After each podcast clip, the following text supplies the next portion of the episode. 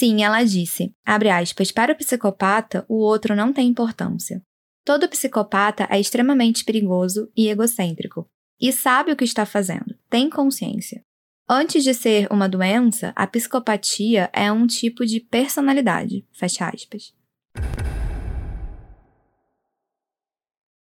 Olá, operários! Sejam bem-vindos de volta ao Fábrica de Crimes. Eu sou a Mari. E eu sou a Rob. E sobre o caso de hoje, eu, Mari, pessoalmente, já tinha lido um pouco sobre a história, que é bem pesada. Eu acho que a maioria das pessoas já ouviu falar sobre, mas talvez vocês não saibam a fundo o que de fato aconteceu. E é isso que a gente quer trazer para vocês nesse episódio. E eu devo dizer que o episódio de hoje é especialíssimo por duas razões. Primeiro, porque esse caso mesmo sendo bem conhecido, já foi bastante pedido por vocês nos directs. E segundo, porque esse episódio é patrocinado pela HBO Max. Sim, e se você não sabe do que a gente está falando, o que eu acho muito difícil, a HBO Max é uma plataforma de streaming com um catálogo de produções de vários gêneros para todos os gostos e idades. E claro que tem muita coisa do nosso gênero favorito, que é o true crime. E nesse episódio, a gente vem com uma notícia muito legal. Dia 21 de julho, estrearam os dois primeiros episódios da nova série documental da HBO Max, Pacto Brutal O Assassinato de Daniela Pérez. E se você ainda não viu, já pode correr para assistir, porque hoje estrearam mais três novos episódios. Então, essa série está dividida em cinco episódios que reconstituem com muita riqueza de detalhes os fatos e o julgamento do caso que a gente sabe que impactou o Brasil inteiro nos anos 90. Aliás, operários, essa é a primeira vez, em 30 anos, que a Glória Pérez revisitou a sua busca pela verdade por trás dessa história que mudou a vida dela para sempre. Exatamente. E claro, o episódio de hoje vai ser contado daquele jeitinho que vocês já conhecem, mas obviamente essa série vai abordar muito mais detalhes nesses cinco episódios. Eu diria que a série não poupou, tipo, nada, nem ninguém. Ela escancarou a verdade e é por isso que a gente está muito feliz em recomendar para vocês. E desde já, a gente agradece a HBO Max por escolher e confiar no trabalho do Fábrica de Crimes para divulgar essa história. E de verdade, a série está extremamente bem feita, muito interessante. E só para vocês saberem, essa série conta com vários depoimentos né, de pessoas que eram próximas da Daniela Pérez e da família dela, incluindo vários atores que chegaram a contracenar com ela naquela época. Os assassinos não são entrevistados, mas tudo que foi alegado durante o processo e na defesa deles tá relatado tintim por tintim na série. Então, para quem quiser acompanhar o lançamento, já pode seguir a HBO Max no Instagram, o arroba HBO Max BR, e assistir os cinco episódios dessa série. Bom, e como sempre, não podia faltar aquela mensagem de áudio especial de vocês. E a mensagem de hoje é de uma operária que mora lá em Boston, Massachusetts, nos Estados Unidos, a Milena. Oi meninas, tudo bem? Meu nome é Milena, eu moro aqui em Boston, Massachusetts. Antes de qualquer coisa, eu gostaria de agradecer. É, o podcast é incrível, incrível. Eu acho que, na minha opinião, na verdade, é um dos melhores é, nessa área de crime. O trabalho de vocês é maravilhoso. Eu sei que isso aí né, é, é cansativo, é árduo, que leva muito tempo e toma muito tempo de vocês, mas ao mesmo tempo eu sei que para vocês também é gratificante né, de ter tantos operários assim, seguindo e ouvindo e demonstrando tanto carinho. Então, parabéns, que vocês continuem e que isso fique assim cada vez maior. Desejo muito sucesso para vocês. É, inclusive, venham me visitar aqui em Boston. Tá feito convite. e aí a gente conversa um pouquinho mais sobre as coisas que acontecem aqui. Um beijo.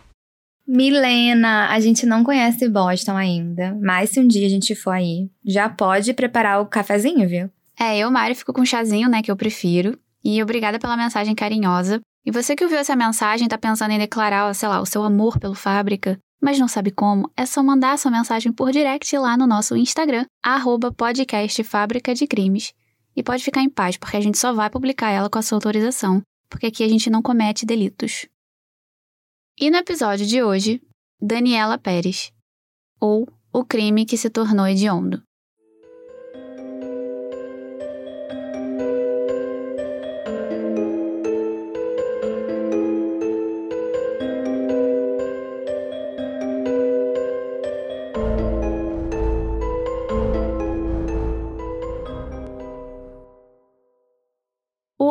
Era 1992 e o Brasil acompanhava a novela das nove, de Corpo e Alma, e ela estreou no dia 3 de agosto daquele ano, com previsão para terminar só no primeiro trimestre de 93. E lá em 92, depois da estreia, a novela já era um sucesso. Era o tipo de história digna né, do horário nobre e que entrava na casa da grande maioria dos brasileiros. Exatamente. E lendo mais sobre o enredo, dá para entender esse sucesso todo da novela. Afinal, ela era escrita por ninguém mais, ninguém menos do que Glória Pérez. E naquela época, a trama era gravada pelos atores em um estúdio, na Taikon, num bairro aqui do Rio de Janeiro chamado Barra da Tijuca. Porque, ao que parece, o Projac ainda não estava completamente pronto. E só para situar os operários que não são aqui né, do Rio, bairro da Barra da Tijuca, em 92 tinha pouquíssima área construída, ou seja, ainda tinha muitos locais alagadiços com matagal e areia.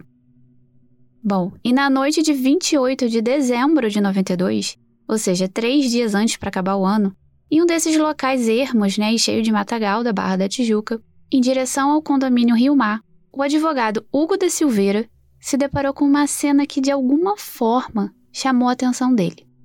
Na verdade, Hugo da Silveira não era um morador desse condomínio. Ele estava no Rio porque tinha passado o Natal com a filha que morava nesse condomínio. E por volta de nove e meia da noite, mais ou menos, né? Voltando para o Rio Mar, o Hugo pegou uma avenida chamada Cândido Portinari, que era um caminho mais longo e que não era muito usado, né, pelos moradores. E ele acabou vendo dois carros estacionados perto do que seria um meio-fio, perto de um matagal, né, sem ninguém. Os carros parados eram um Santana e um Escort, e tava tipo um atrás do outro, voltados para a avenida principal. E aí, chegando no condomínio, o Hugo avisou a filha dele que tinham dois carros vazios perto de um lugar muito estranho e ermo, sem ninguém. E aí, a filha dele, que morava no condomínio, entrou em contato com o síndico do prédio, o Antônio Curado, e mais alguns moradores. E foi aí que o Hugo resolveu voltar para o matagal para anotar as duas placas dos carros. E ele foi acompanhado de um funcionário da filha dele. Então, enquanto esse rapaz dirigia o carro, o Hugo ia tomando nota.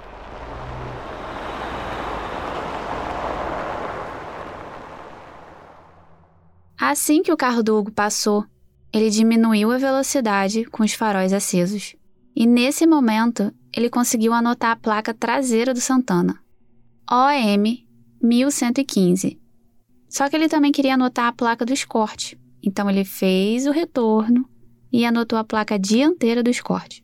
Tá, então pelo que você falou, o Escort ele estava na frente do Santana, virado na mesma direção que ele, não é isso?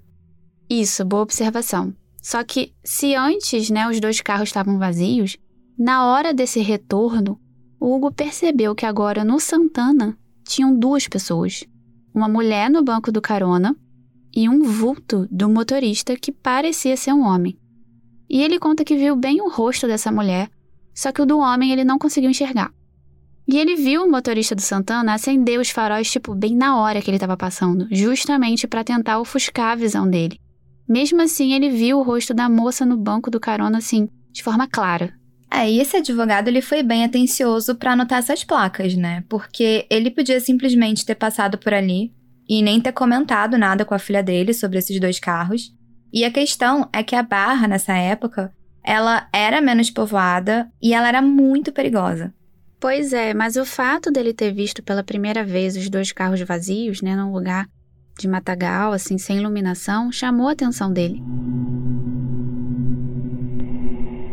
E com as placas anotadas, o síndico Antônio Curado chamou a polícia.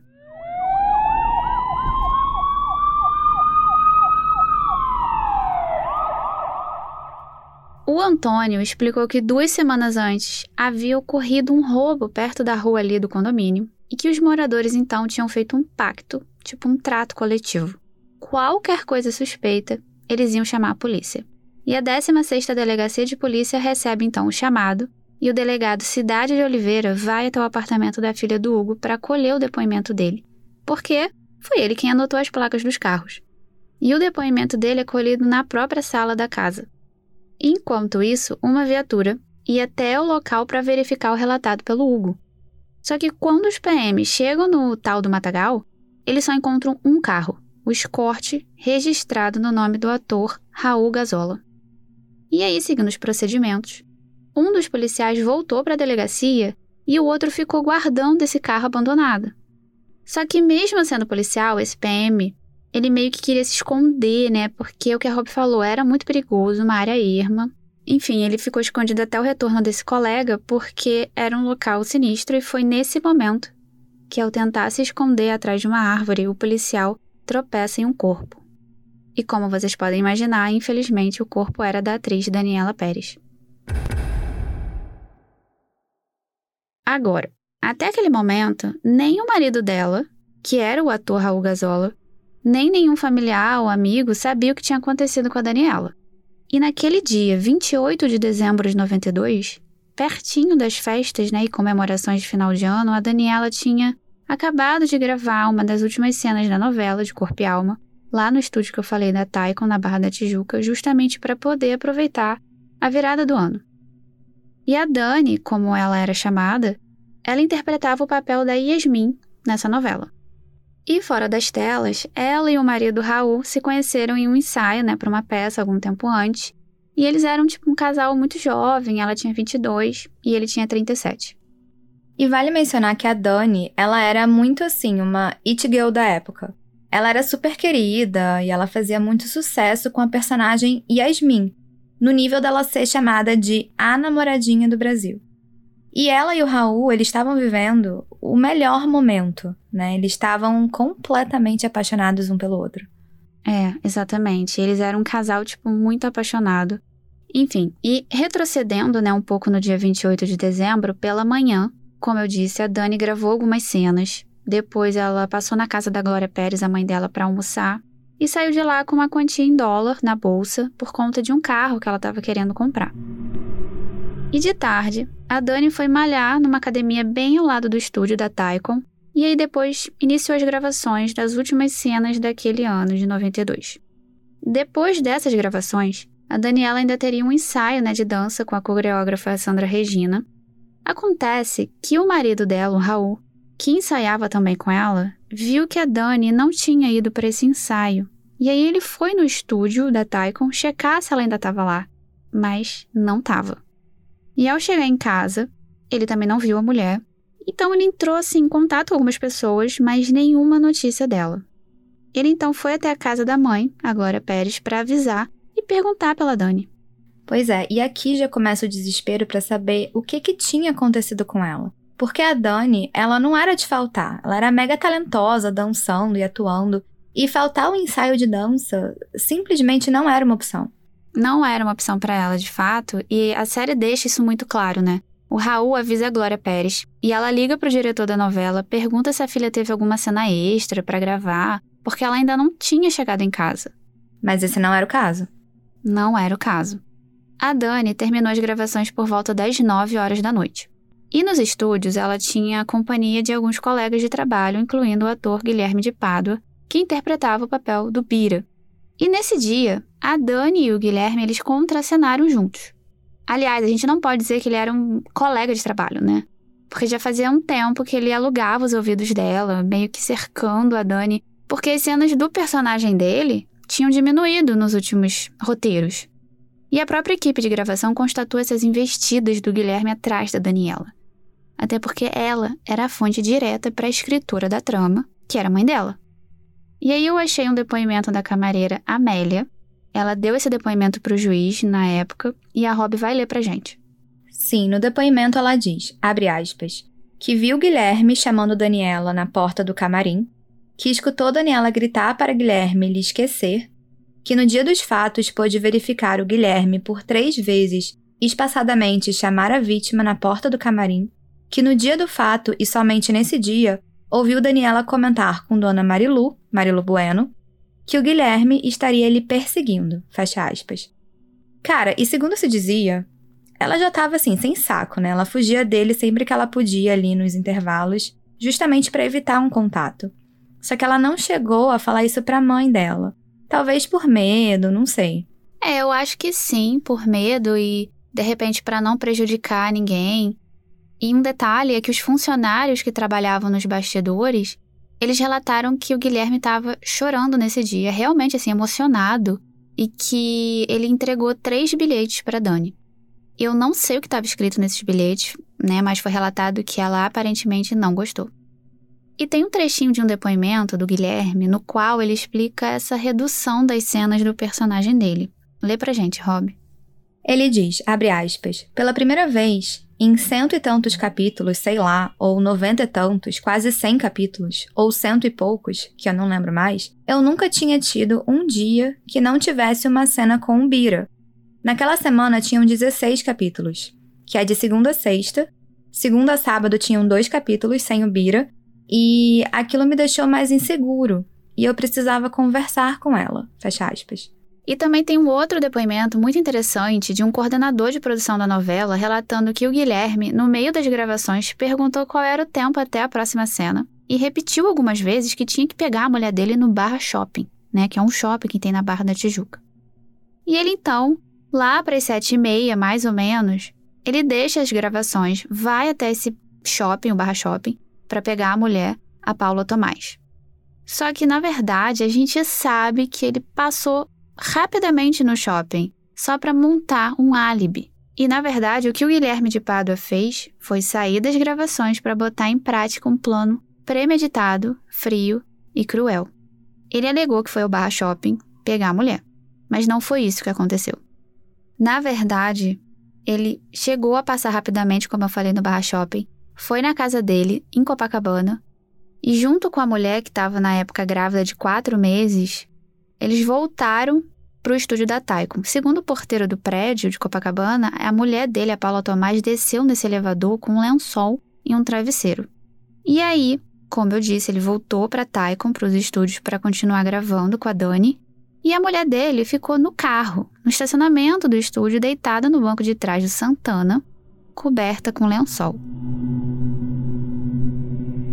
E as gravações terminaram por volta de nove da noite. Só que depois de gravarem essas cenas juntos, a Daniela e o Guilherme, eles foram abordados por um grupo de crianças, né, fãs da novela e tal, né, dos personagens que eles interpretavam. E eles foram, tipo, mega simpáticos, tiraram fotos com essas crianças. Aliás, a foto da Daniela com esses fãs foi a última que ela tirou em vida. E só um lembrete para os operários novos, a gente coloca as fotos do caso no Instagram do Fábrica, o arroba podcast Fábrica de Crimes justamente para vocês irem acompanhando à medida que ouvem o episódio. Isso, e essas fotos estão no post do episódio, mas a Rob vai descrever elas pra gente. Tá, então vamos lá. A primeira foto é da Dani, e ela aparece em primeiro plano, abraçando por trás duas crianças que estão com o rosto riscado, porque na época elas eram menores de idade, e ela tá no meio delas. Ela tá usando uma camisa preta sem mangas e gola alta, e tá por dentro de uma calça jeans e ela usa também um cinto preto. Já na foto dele, o Guilherme, ele também tá no meio de outras crianças, que também estão riscadas por serem menores de idade. Ele tá abraçando elas usando uma camisa de manga curta vermelha, calça jeans e cinto preto. E ele tá sorrindo para a câmera. É, e olhando para essa foto, vendo ele aparentemente, né, pleno, feliz, é muito assustador pensar que minutos depois de abraçar crianças e sorrir para fotos, ele estaria colocando em prática aquele plano mega perverso. Bom, depois de tirarem essas fotos, o Guilherme vai direto para o Santana. Onde a mulher dele estava escondida, coberta com lençol. Exato. E logo em seguida, a Dani foi para o escorte dela, quer dizer, do marido. Ela saiu dos estúdios da Taikon e foi direto para um posto de gasolina que tinha ali perto para abastecer o carro. Só que o que ela não sabia era que bem perto desse posto estavam o Guilherme e a Paula, de espreita no Santana. Segundo os frentistas, eles chegaram a ficar desconfiados daquele Santana parado, né, perto do posto, porque ali já tinham acontecido alguns assaltos, mas assim que o Guilherme baixou o vidro, os funcionários ficaram mais tranquilos porque reconheceram o ator. Aí olha que coisa, né? Eles ficaram tranquilos porque ele era conhecido. E isso é uma coisa que a gente sempre fala aqui, né? Que criminoso não tem cara. E nesse caso, o fato dele ser famoso induziu os frentistas a pensarem que ele jamais cometeria algum crime, né? Que ele representaria ali algum tipo de perigo. É, gente, exatamente. Criminoso não tem rosto. E às vezes aquela pessoa que você mais confia é justamente a que te engana. Enfim, né? Continuando. A Dani, ela então acaba de abastecer, liga o motor do carro dela, mas logo na saída do posto ela é bruscamente fechada pelo Santana do Guilherme. A Dani, obviamente, leva um susto com aquela fechada, os dois descem muito agitados dos carros e o Guilherme vai em direção a Dani e dá um soco nela. Ela cai desacordada e ele coloca ela rapidamente no banco de trás do Santana. E a Paula pula para o banco do motorista enquanto o Guilherme assume a direção do escorte da Daniela. E o casal agora parte em direção a algum terreno baldio e ermo na Barra da Tijuca. E aí, trafegando pela Avenida das Américas, a principal, eles entram nessa Avenida Cândido Portinari, perto do condomínio Rio Mar, e param em frente a um matagal. Lembrando que naquela hora da noite, o local estava sinistramente vazio e escuro, ainda mais do que usual. Exato. E o casal, de forma covarde, tira a vida da Daniela. Ao estacionarem os dois carros, o casal começou a golpear a Daniela até a morte. Depois do crime, veio a perícia. E a perícia analisou a cena do crime e o cadáver da Daniela foi levado para o IML, o Instituto Médico Legal, onde foi feito o laudo cadavérico pelos próprios legistas. E de uma forma leiga, né, eu posso dizer que a perícia constatou diversos golpes e lesões. Bom, e para enriquecer esse episódio, a gente convidou o nosso perito favorito, o perito Anderson Morales, para comentar sobre os aspectos técnicos desse laudo. E quem ainda não conhece ele, sigam no arroba Perito Morales lá no Instagram. Olá, meu nome é Anderson Morales, eu sou perito criminal do estado do Rio Grande do Sul e vou fazer uma pequena análise aqui do laudo do legista em relação ao exame necroscópico do caso Daniela Pérez. O laudo do exame cadavérico, ele se propõe a responder quatro quesitos oficiais. Se houve morte, qual a causa da morte, qual instrumento ou meio que produziu a morte e se essa morte foi produzida por meio de veneno, fogo, explosivo, asfixia ou tortura, ou por outro meio insidioso ou cruel, que são as qualificadoras do homicídio, lá no Código Penal. O laudo inicialmente refere que havia rigidez muscular generalizada, ou seja, o cadáver já estava rígido porque os exames de necropsia são feitos no mínimo seis horas após a morte. Também cita que havia escassos livores nas regiões dorsais do corpo. Os livores ou manchas de poças eles são diferentes, mas o pessoal às vezes usa como sinônimo ocorrem porque o coração para de bater e o sangue começa a se depositar nas partes mais baixas do corpo. Aqui ele diz que havia escassos livores, por Porque como foi uma morte causada por instrumento pérfuro cortante, onde havia bastante sangramento, normalmente esses tipos de instrumento causam bastante sangramento, então não havia muito desses livores, dessas manchas de poças, porque o sangue não ficou muito dentro do corpo, ele acabou extravasando. Então é bem comum nos casos de morte por instrumento cortante ou, ou pérfuro cortante que não se tenha muito livor ou mancha de hipóstase. Também achei interessante que o legista fez considerações a respeito da roupa que a vítima trajava, ou seja, esse cadáver chegou ao necrotério vestindo ainda as roupas, o que muitas vezes não acontece, às vezes o, o perito no local ele acaba despindo o cadáver para poder visualizar melhor as lesões. Nesse caso aqui o, o cadáver chegou com a roupa e o legista fez as considerações aqui dizendo que foram constatadas cerca de 15 perfurações alongadas, medindo a maior 20 milímetros de comprimento, na blusa que o cadáver vestia.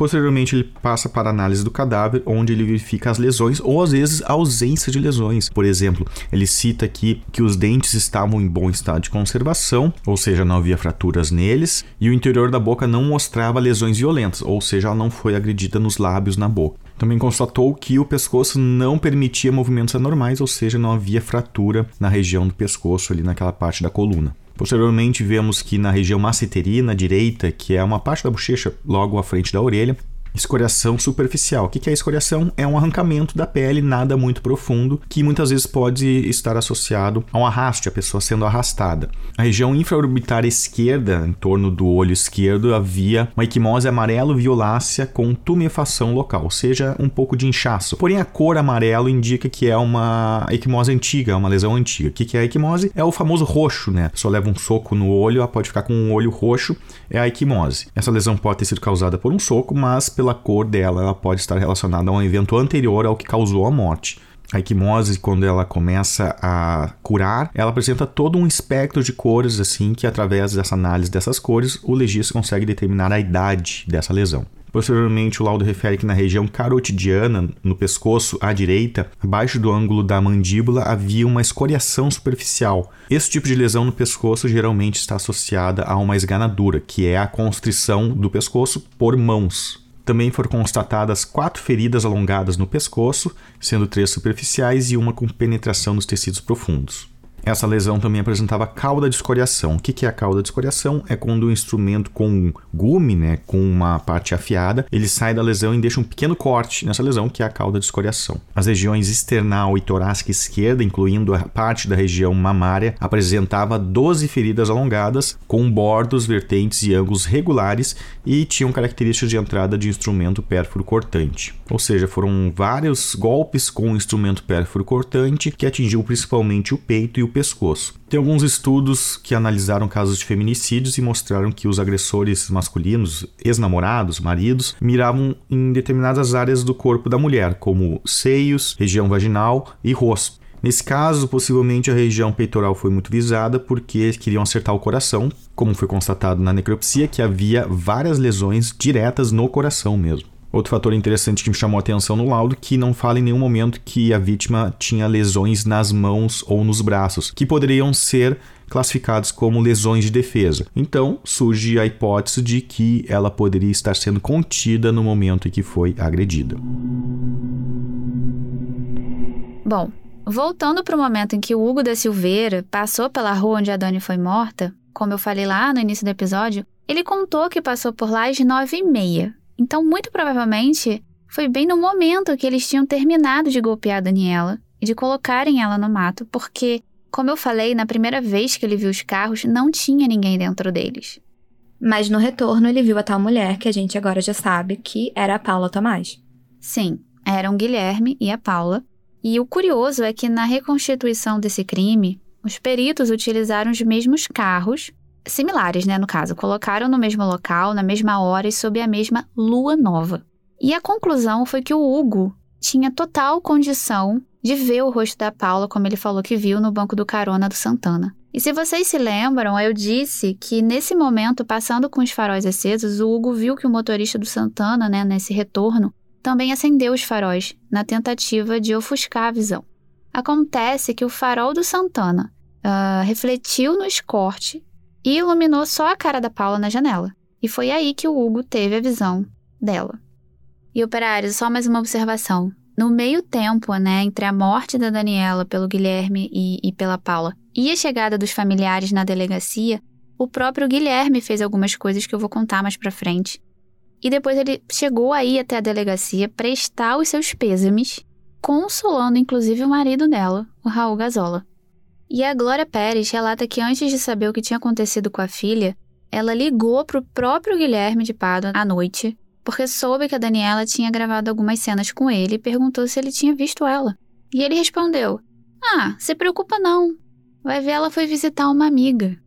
Tipo, ela perguntou que amiga seria essa, né? Perguntou se ela comentou com ele que ela ia visitar uma amiga e ele respondeu: Não, mas podia ter ido. Daqui a pouco ela chega aí. Me avisa quando ela chegar, vou ficar preocupado. Cara, e é inacreditável, além de ser super aleatório, né? Ele sugeria, assim, do nada, que a Daniela devia estar com uma amiga. Mas enfim. Pois é, sem palavras, né? E o fato do Hugo da Silveira ter anotado essas placas foi crucial para prender os culpados, porque depois que a polícia chegou no local, como eu disse, só encontrou os cortes da Daniela. Mas com as placas anotadas, vejam bem, a polícia foi direto para o estúdio da Taiko e pegou todas as placas que tinham entrado e saído do estacionamento naquele dia. E olhando essa lista, o delegado viu que tinha uma que parecia muito com a placa do Guilherme. LM 1115. Pera, mas você tinha dito que a placa anotada lá pelo Hugo era OM 1115. Exato. Na verdade, o que, que aconteceu? O Guilherme ele adulterou a placa do carro transformou aquele L para um O, que tipo aquele O quadrado, com uma fita isolante preta. E aí eu botei essa foto no post do episódio no Instagram para vocês entenderem como é que ele fez essa adulteração. E assim, ninguém muda a letra de uma placa de carro por nada, né? Eu acho que isso por si só já ajuda a demonstrar que foi premeditado, que ele claramente não tinha boa intenção ao fazer isso. Claro, e né, isso e o fato do comportamento agitado nas gravações, né, eram as últimas. E ele já sabia o que ia acontecer minutos depois. Mas nesse momento, o delegado ele também já tinha essa certeza? Cara, então, pensa comigo. O delegado, ele soube que a vítima era Daniela Pérez, né? Sabia que ela tinha estado por último no estúdio da Taikon. Recebeu a informação valiosíssima, né, da testemunha sobre as placas dos carros e comparou as anotações das placas, né, dos atores da Taikon com a anotação do Hugo. E o delegado só ligou os pontos quando viu essas placas, né, quase iguais, só mudavam uma letra. Então é um fortíssimo indício. E aí, de madrugada, a polícia já tinha chegado no Guilherme de Pádua, foi tipo muito rápido. E de manhã, no dia 29 de dezembro, a polícia foi até a casa do Guilherme e encontrou ele dormindo, como se nada tivesse acontecido. E ele se vestiu rapidamente, foi levado para a delegacia e fez alguns exames, né? Exame de corpo de delito. E chegando lá, a primeira declaração dele estava muito estranha. Ele negou a autoria só que depois ele acabou confessando porque ele se viu muito encurralado. Ele disse que a Daniela estava assediando ele, que a ideia de ir para o meio do, do matagal, né, do nada, tinha sido dela. E ele também acrescentou que a mulher dele, a Paula, não tinha nada a ver com crime. Olha, essa frase dita assim, né? Sem ninguém perguntar sobre isso, já levanta muita suspeita. É como se eu fosse acusado de um crime e aí eu chegasse e declarasse: Ah, mas a Mari não tem nada a ver com isso, ok? Óbvio, né? e como se não bastasse a burrice, ele pede para ligar para Paula. Só que os policiais, eles escutam o Guilherme dizendo a seguinte frase: Fica calada que eu vou segurar sozinho. Foi nesse momento que ele entregou a esposa de bandeja para a polícia. Então lá foi uma viatura para casa da Paula. E eles encontraram a mãe dela, uma vizinha e um homem que teria feito a Paula dormir por reza tipo, rezando, né? Lembrando que ela estava grávida e, obviamente, muito nervosa. E aí a mãe tentou evitar que a polícia entrasse no quarto dela, mas ela não conseguiu. E a Paula, toda vez que era colocada contra a parede pelos policiais, ela usava o fato de estar tá grávida para simular enjoo, fingir que estava passando mal. E assim foi indo, né? Até que resolveu que ela só iria depois em juízo, assim como o Guilherme. Então, a Paula, ela até se internou numa clínica dizendo que tinha um sangramento, mas depois ela passou vergonha, porque o próprio ginecologista dela deu alta para Paula testando que não tinha sangramento nenhum. E ainda disse, vejam vocês, que ela não parecia abalada emocionalmente. E operários, a primeira declaração da Paula, antes dela decidir só falar em juízo, ela chegou a mencionar uma tesoura, né, para a polícia só que os peritos constataram que o instrumento usado não foi uma tesoura, foi um punhal. Porque para apunhalar uma pessoa com uma tesoura, ela teria que estar tá aberta. E isso causaria vários outros ferimentos pequenininhos, mas isso não aconteceu no caso da Daniela. Além disso, a mão da pessoa né, que segurava a tal tesoura aberta teria que ter machucados. Só que nem a Paula e nem o Guilherme tinham essas lesões nas mãos. Bom, esse inquérito da morte da Daniela começou lá atrás, né, com o depoimento do Hugo da Silveira, na sala da casa da filha dele no condomínio Rio Mar. E ao longo das investigações, as páginas do inquérito foram aumentando, aumentando, as provas foram sendo colhidas, inclusive os depoimentos de alguns funcionários que trabalhavam nesse tal posto de gasolina onde a Daniela abasteceu o carro dela pela última vez. Isso que eu ia perguntar, porque eu sei que o Guilherme de Pada, ele sempre se opôs a essa versão. Tipo, como é que pode a acusação alegar que eu dei um soco na Daniela, assim, pleno posto de gasolina para todo mundo ver? Cara, ele usa isso de argumento a favor dele, mas a verdade é que na época, sete funcionários do posto foram demitidos e custaram a depor. Eles custaram muito. Só que a própria Glória Pérez conseguiu localizar alguns deles. E um deles era o Flávio de Almeida. Ele relatou que na noite do dia 28, ele lembra de ter visto um Santana estacionado nas proximidades do posto de gasolina, mas depois viu que era o ator Guilherme de Pádua, e ele disse que quando viu a Daniela, percebeu que era a Yasmin da novela e notou que ela estava meio assim assustada. E que ao sair do posto, o carro dela foi fechado bruscamente pelo Santana do Guilherme. E ele viu quando os dois saíram dos carros, né, os dois respectivos, e começaram a discutir e testemunhou o soco que o Guilherme deu na Dani, colocando ela no banco de trás do Santana. E lendo os depoimentos de outro funcionário, ele relatou exatamente os mesmos fatos que Flávio contou para a polícia. E tem mais. O carro Santana foi lavado nesse mesmo posto minutos depois do crime. Se eles lavaram Santana, é porque tinha sangue. E se tinha sangue, significa que os golpes talvez tenham sido dados dentro do carro, né? Então, provavelmente sim, porque os peritos disseram que definitivamente ela não foi morta no local onde ela foi encontrada, né, no matagal. Então ela foi morta e depois é que ela foi arrastada para o matagal para esconder o corpo dela. Então, o banco e o chão de trás do carro ainda estavam com água quando a polícia prendeu o veículo para perícia. E a própria Glória conseguiu o nome do frentista que lavou o carro, Antônio Claretti. E lá foi ela atrás dele. Ela encontrou o Antônio na casa dele e conta que ele se assustou quando viu a Glória Pérez na casa dele. Ele falou que não assistia novela e que só reconheceu o Guilherme dos noticiários, ele falou que o Guilherme ofereceu a ele uma quantia grande de dinheiro para lavar o Santana, maior do que o usual, especificamente o banco de trás, onde tinha sangue, e ele lavou. Ele se recusou a ir na delegacia, só que não teve jeito. A Glória ligou para o delegado e todo mundo foi para a delegacia. E lá, o Antônio Claretti prestou depoimento como testemunha. E depois de ter lavado o carro, o casal de assassinos voltou para casa em Copacabana onde, segundo a síndica do prédio, eles lavaram mais uma vez o veículo.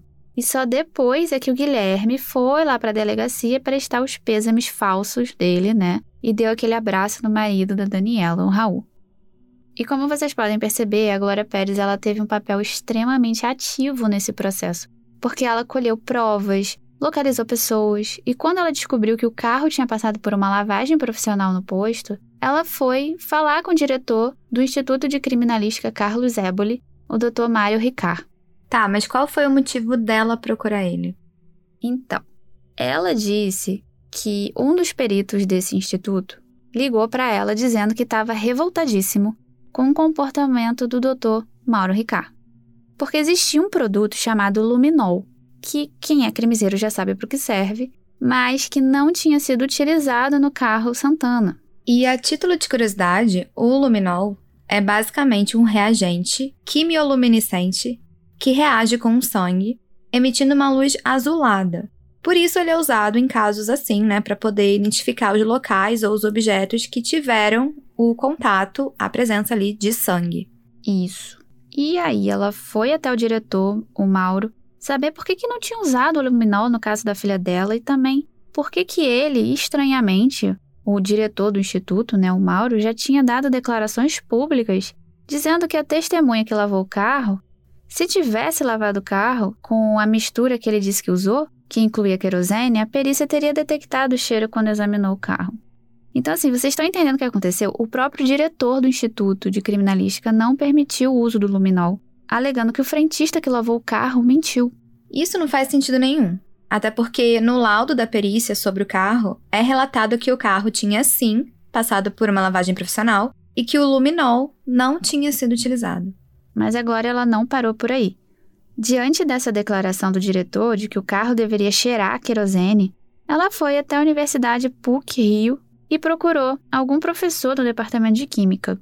E quem atendeu ela foi o Dr. Aloysio Mário Bom Tempo. E ele disse o seguinte: Ele disse: abre aspas, se os policiais fossem capazes de detectar o cheiro de querosene tanto tempo depois de uma lavagem profissional, não necessitaríamos de cães no aeroporto. O faro deles ultrapassaria em muito ao desses animais. Fecha aspas. Então a Glória pediu para o professor de química para fazer uma declaração oficial a respeito disso para anexar no processo antes do julgamento, e assim ele escreveu: Considerações sobre o querosene.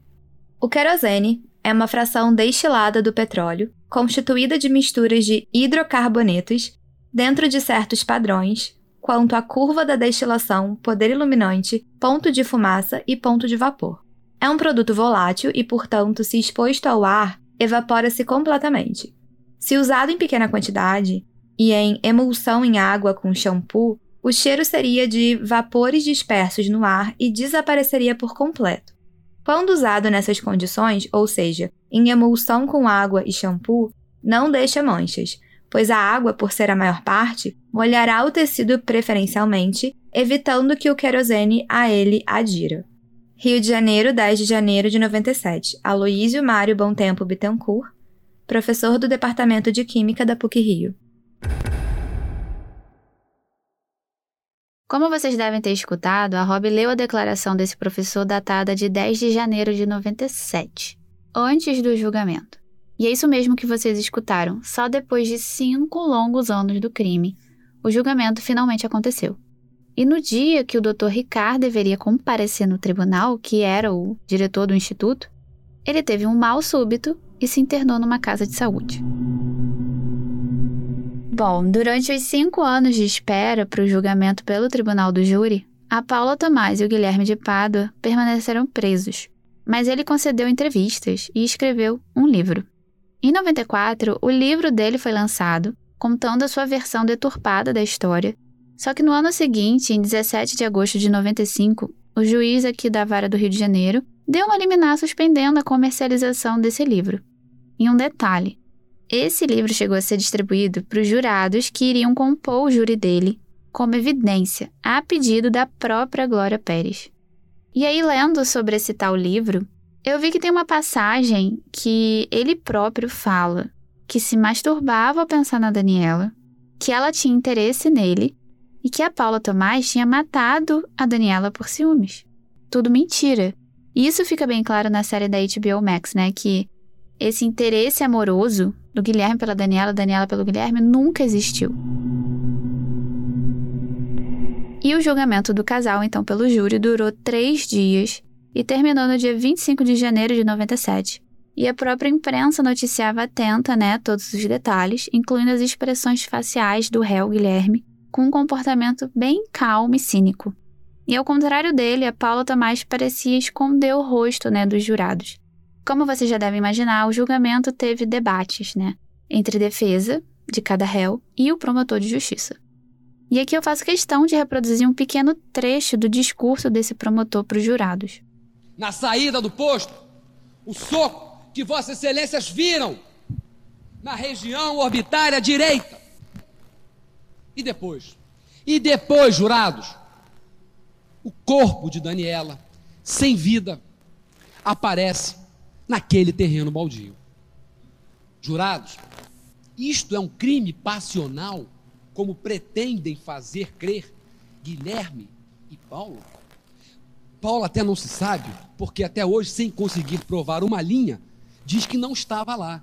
Mas isso seria um crime passional? Isso isso aqui, isso aqui, isso aqui e isto aqui, doze estocadas no coração e quatro no pescoço. Jurados, foi um crime premeditado. Vossas Excelências viram a perfeição da adulteração daquela placa do Santana, a transformação do L no O Vossas Excelências viram o que eles tentaram fazer com a placa do escorte lá na hora e não conseguiram. Daniela foi agredida e morta, desfalecida, inconsciente. Não teve nenhuma chance de defesa, não tem nenhuma lesão de defesa.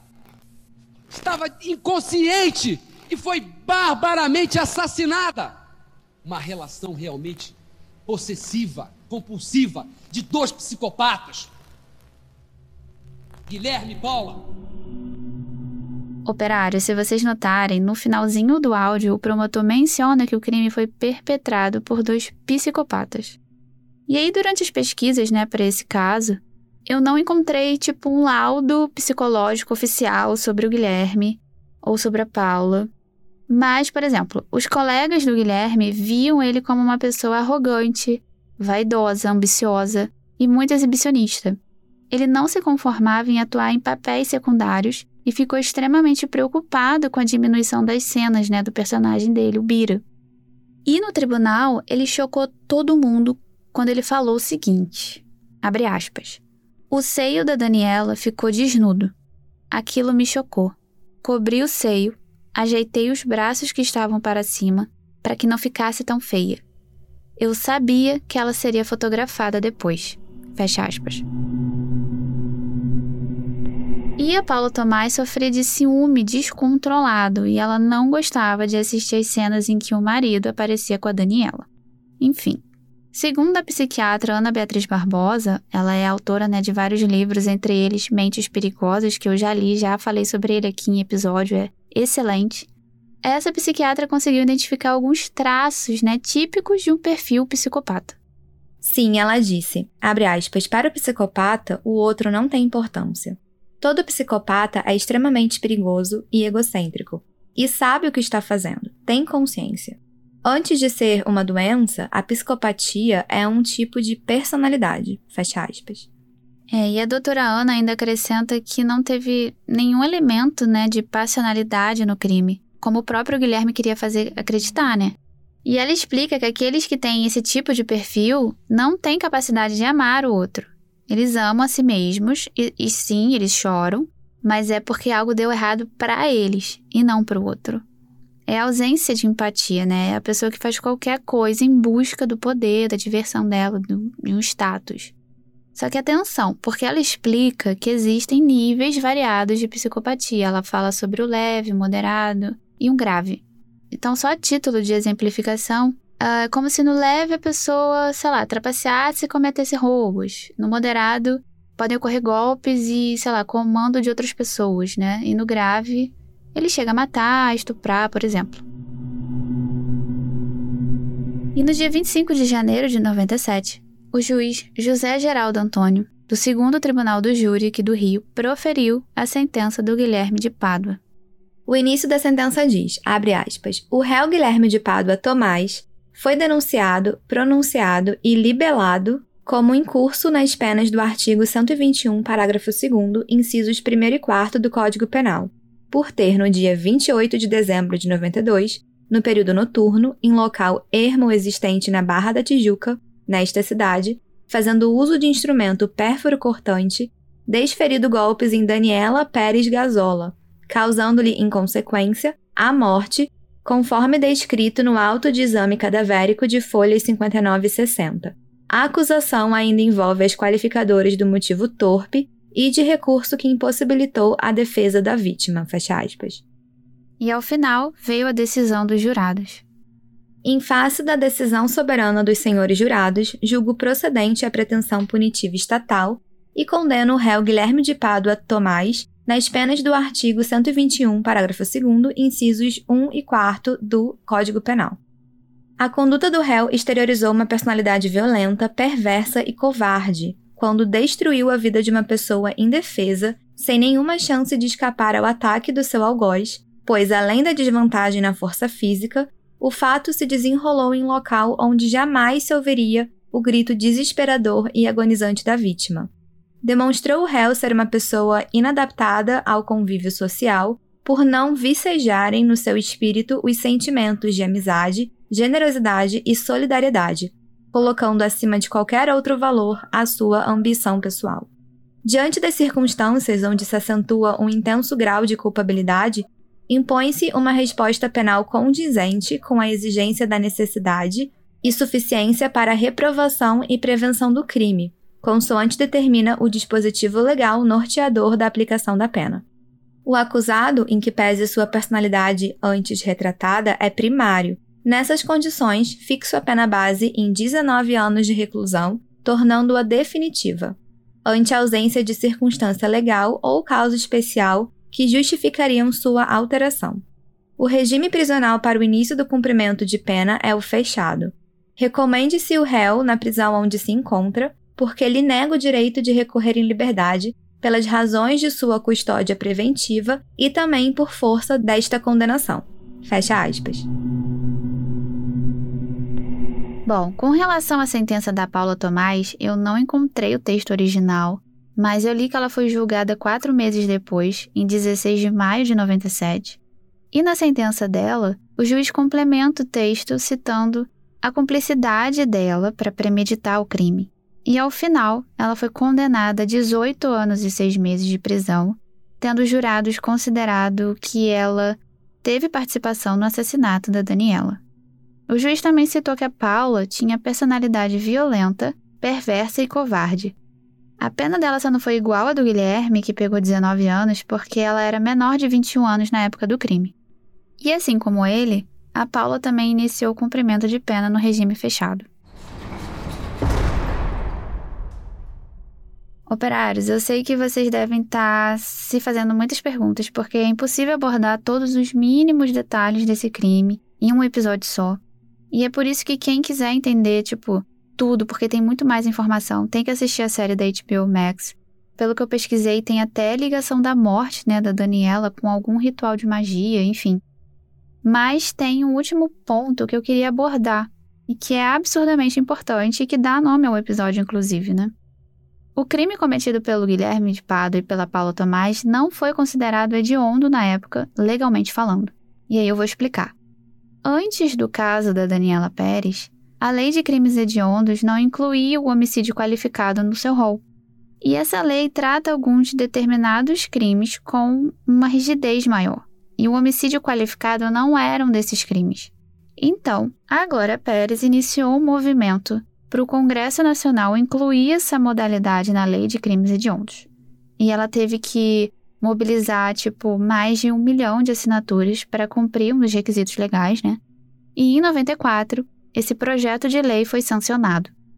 E aí o homicídio qualificado passou a constar no rol da lei de crimes hediondos. Porém, infelizmente, isso não valeu para o casal, né? Porque essa alteração da lei foi posterior à condenação deles, e a gente aprende em direito que nenhuma lei retroage para prejudicar o réu. É, essa mudança pode não ter atingido a dupla de assassinos desse episódio, mas certamente foi fundamental para muitos outros casos que aconteceram depois. Bom, operários, esse foi o caso de hoje. Com o patrocínio especial da dona HBO Max, e a gente espera que vocês tenham gostado. Mais uma vez, a gente agradece a confiança e recomenda que vocês assistam os cinco episódios dessa série para poder entender o caso por completo e alguns detalhes bem interessantes. Lembrando que todas as imagens do caso já estão no arroba podcast Fábrica de Crimes e que tem episódio novo todo dia 1 e 15 do mês e extras no final do mês exclusivos para os apoiadores do Fábrica. Isso aí.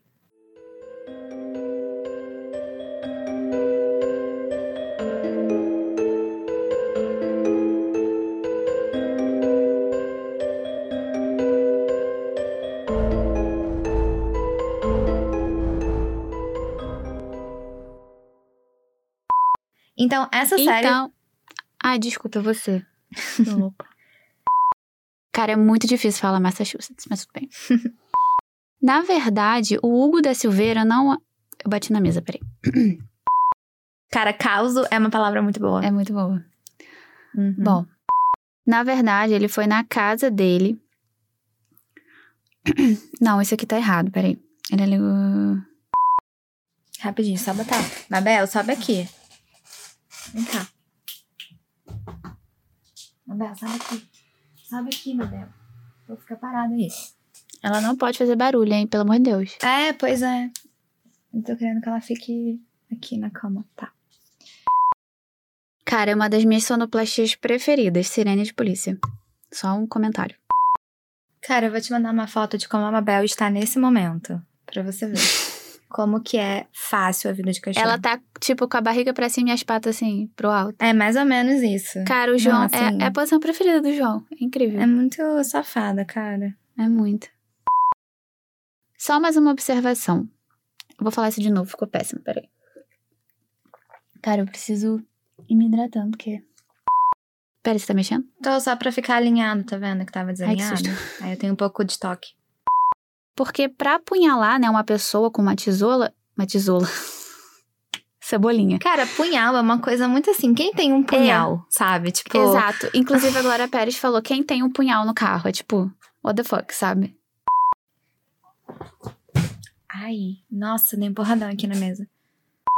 Nossa, eu senti que você falou sem respirar agora, hein? Ai, ficou ruim? Não, mas é que eu, eu ah, sou tá. acostumada, entendeu? Então já, já sei aí quando tá faltando ar. Tá faltando. E a título de curiosidade, o luminol é basicamente um reagente quim... quimioluminescente. Nossa senhora. quimioluminescente, tá? É basicamente um reagente quimo... quimioluminescente. Quimio... Falei certo agora, né? É, químio. Quimioluminescente. É o querosene? Não é a querosene, mas o quê? Não, é o. Você tá ouvindo uma ambulância passando? Tô, tô. Então deixa eu só terminar de passar. Bom, durante os cinco anos de espera. Bom, durante os cinco anos. Os cinco. Caraca, não consigo falar isso. Amiga, porque você não tava falando quimioluminescente, não sei o que, das quantas. Amiga, eu estou cansada. Tá. Nossa, tô passando uma motoca aqui, peraí. Outra motoca? Não é possível. Outra motoca. É tipo, elas se concentram na gravação, mas ok.